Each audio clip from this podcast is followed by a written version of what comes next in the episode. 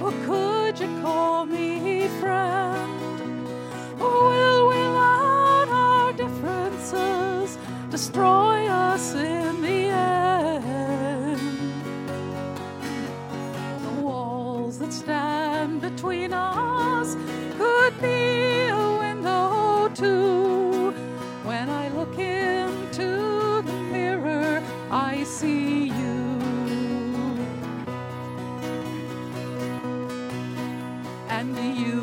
have sons who fight for peace, a way I'm told mine do.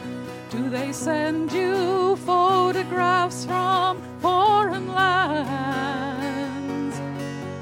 And do you chill to see the missiles?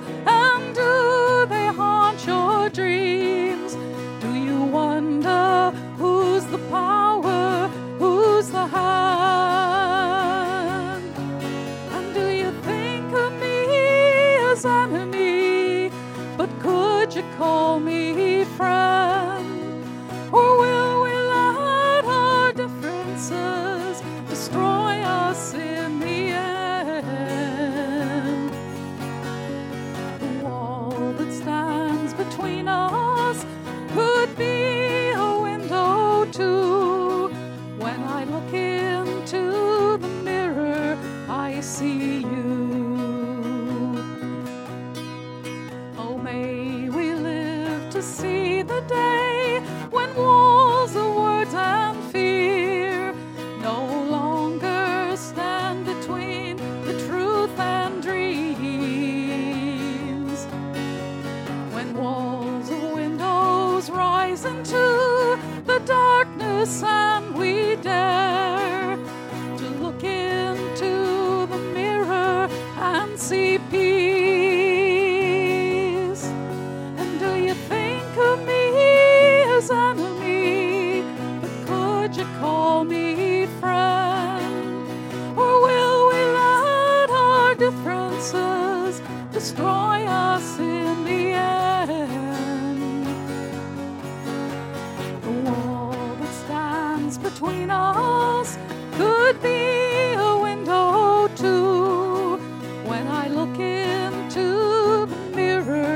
I see you.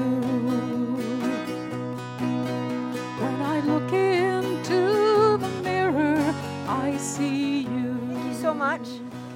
I'd like to, us to gather for a moment and take this minute to acknowledge the Squamish, Musqueam, and Tsleil-Waututh nations upon whose traditional and unceded territory we are now standing. Welcome to Let Peace Be Their Memorial, a wreath laying ceremony to recognize the overlooked victims of war. Today's ceremony, our third, is presented by Vancouver Peace Poppies and the BC Humanist Association. We'd like to thank the City of Vancouver and Vancouver Parks for their assistance and their financial support in, listen to this, waiving the permit fees for the third year in a row for this special ceremony. Thank you so very, very much. I'd now like to invite representatives of the two host groups to say a few words. Teresa Gagne, co founder of Vancouver Peace Poppies, will give our first address. Teresa? Okay, thank you very much for everyone coming out today. A hundred years ago, people gathered at the end of a war so huge and terrible that it was regarded by many as the war to end war. People believed that surely nothing this terrible could ever happen again. Surely governments and nations had learned from this horrific and wasteful experience. But instead, what we find is that a hundred years later, there have been well over 300 more wars, close to 200 million people killed. And every year on November 11th, we get together and remember. But really, what have we accomplished with all of our remembering if 200 million people have died in war since then? Do we really think that was the torch that John McCrae and his comrades threw to us?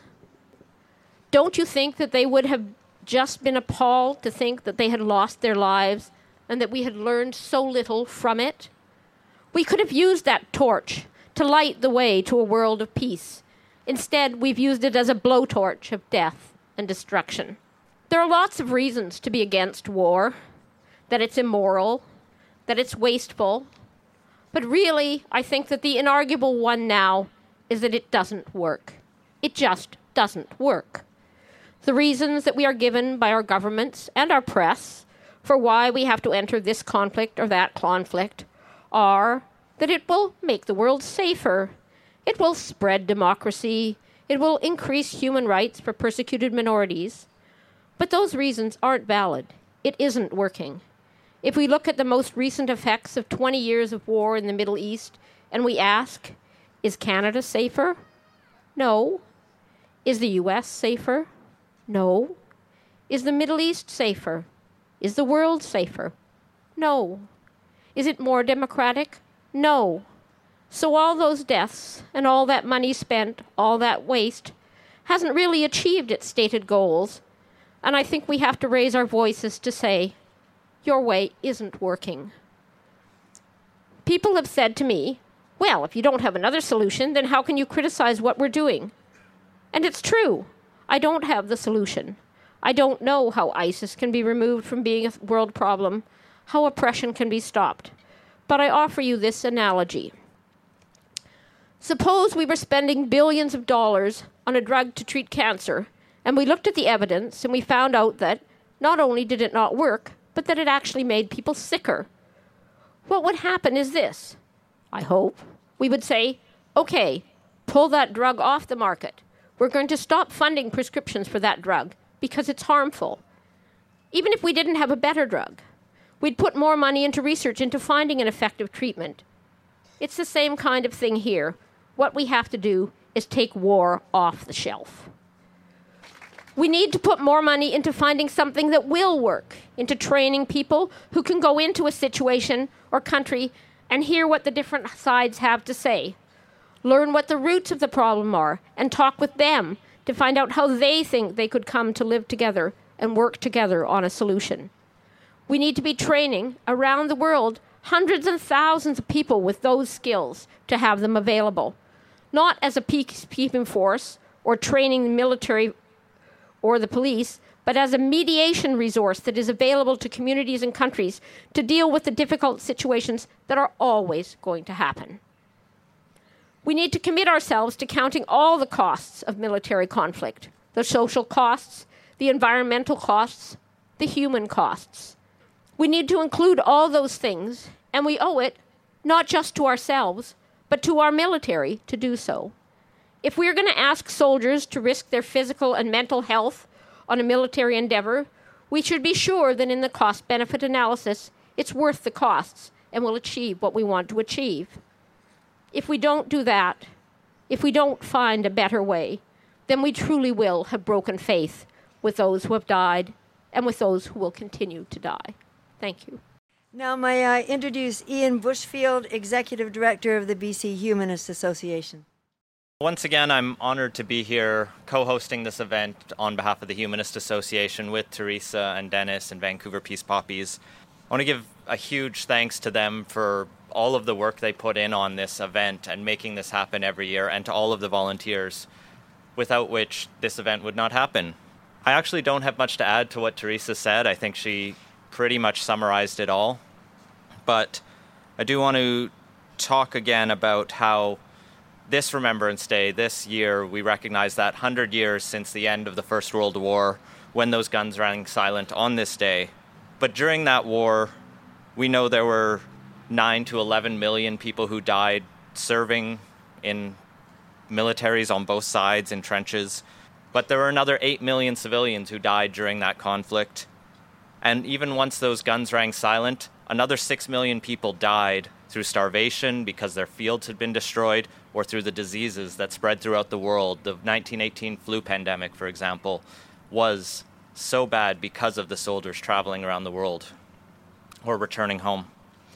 And this war, for me, has always been the most glaring example of what Teresa was talking about how wars don't solve things because this war what what was it for it was between empires and kings and people trying to and pretty much men trying to assert their power against each other and willing to throw lives other people's lives at each other with no real accounting for the civilians or those lives in the way and what did we get at the end we got the Allied forces winning and then exerting their punishment on Germany and the others.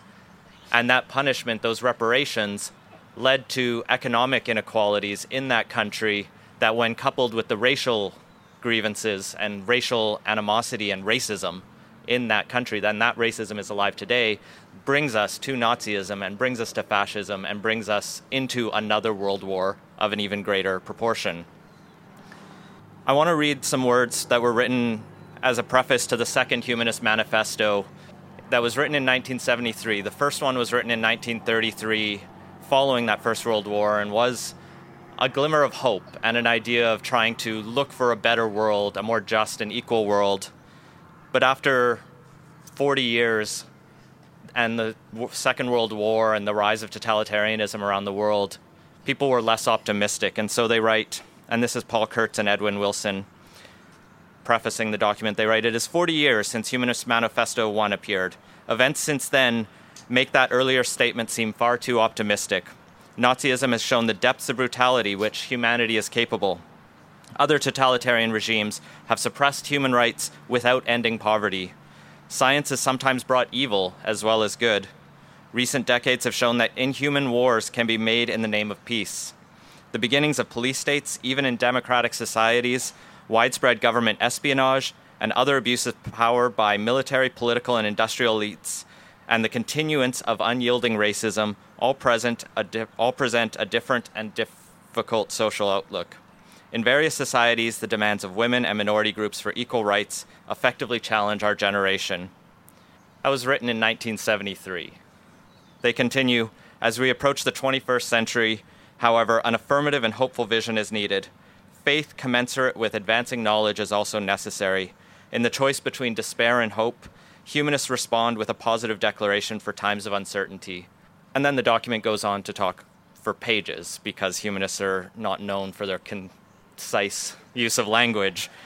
But what this tries to present and what I found so touching is these, this was written in 1973, and these exact same conditions feel so true and so apt today we still see democratic governments trying to justify infringements on our civil liberties. We see the effects of racism south of the border and in this country. And it's hard to stay hopeful sometimes. I actually had trouble coming up with this speech, not just because I didn't have a lot of time this week, but because I don't have as much hope as I think I used to. And I don't know how to rekindle that flame other than to keep sort of going back to these documents and thinking about what it is that I do believe in. Teresa talked about needing solutions to these challenges, and that's where humanism says we should build institutions, not tear them down, or reform them when they are unjust. And we should always try to give voice to the voiceless and try to lift people up rather than tear one another down or go after each other. So, on this day, we need to remember all of the causes of war, all of the victims of war, both those who fight and, as we stand here, those who were essentially in the way, and everyone who was lost. Because if we forget that past, we will be doomed to repeat it. Thank you very much, Ian. And now, our featured speaker today. We're honored to have Tima Kurdi, author of The Boy on the Beach, a heartrending story about the impossible choices which war forced on one extended Syrian family. After her brother Abdullah's wife and two sons drowned when their refugee boat capsized, Tima and her brother were devastated, but they also felt impelled to act. Tima now travels widely as a speaker, and together the two of them started the Kurdi Foundation, whose mission is to help children whose lives have been torn apart by war. Please welcome Tima Kurdi. Imagine yourself. You have to flee your home one day from disaster, danger, or maybe war. Could happen, right? And you have nowhere to go. Are you asking for help? What will you do? I'm here today to share with you my personal experience and leave you with the idea that the world we choose has to reflect the action we take. I'm here to plant the seed in your heart and mind, the seed of hope. In order for that seed to grow, we must use our voices. I was born and raised in Damascus, Syria. The country was so beautiful, peaceful, and safe.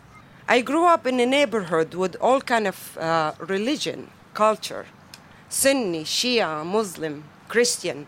We all live together. We all respect each other. I immigrated to Canada 27 years ago, and life was great. In 2011, the war started in Syria, and we all watched the news coverage from our comfortable TV room. And we saw images of thousands of people fleeing their home. Some of those people, they were my own family. They flee to Turkey. I did what every one of you will do to their own family to help. I sent them money for a few years, hearing their struggle. But I could not understand how difficult it was until I went to visit them in 2014. And what I saw and experienced is not what we all watch in the news. It was worse than I could ever imagine. It was not just my own family who needed help. I saw thousands of family on the street without home to go to. Children was hungry, begging for piece of bread. Lots of them they're not going to school. They are working instead to feed their family. I did what I have to do to help. It was my last day to return back here to Canada, and I did not get to see all my family. My sister-in-law and my two nephews, they were stuck in a closed border trying to enter Turkey after they fled Kobani when ISIS invaded. They were 12 hours away from where I was. I did not get to see them, but I did, I did not know I will never see them again. After that visit, my life has changed. I returned back here to Canada, to my lovely home, beautiful furniture, and I thought to my mind how lucky we are to live in this beautiful country. Then I decided to bring my family here to Canada as a refugee. I tried for a few months, every single day, lots of phone calls, emails, but my voice was not heard. Our border was closed. Our system was set up to fail. I have to tell my family that I cannot bring you to Canada unless something will change. Give me some time. But the time has run out. Desperate for their own family, my brother and his wife, like thousands of people were doing it, decided to trust a smuggler and take a risk to cross the Mediterranean, to go somewhere they thought would mean freedom, safety, and hope. In September 2nd, in 2015, I heard the tragic news that my sister in law Rihani and my two nephews, Alan and Ghalib Kurdi, have drowned. I will never forget that day when I heard the news. I remember I fall to the floor and I screamed as loud as I could. I want the world to hear me. The image of my nephew, Alan Kurdi, the boy on the beach, was all over the media across the globe. In that same day, my brother, Abdullah, who survived, he cried to me and he told me, The picture of my son is the wake up call to the world.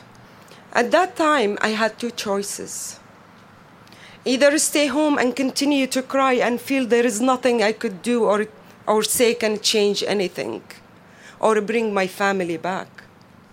And I thought, who am I? I was nobody.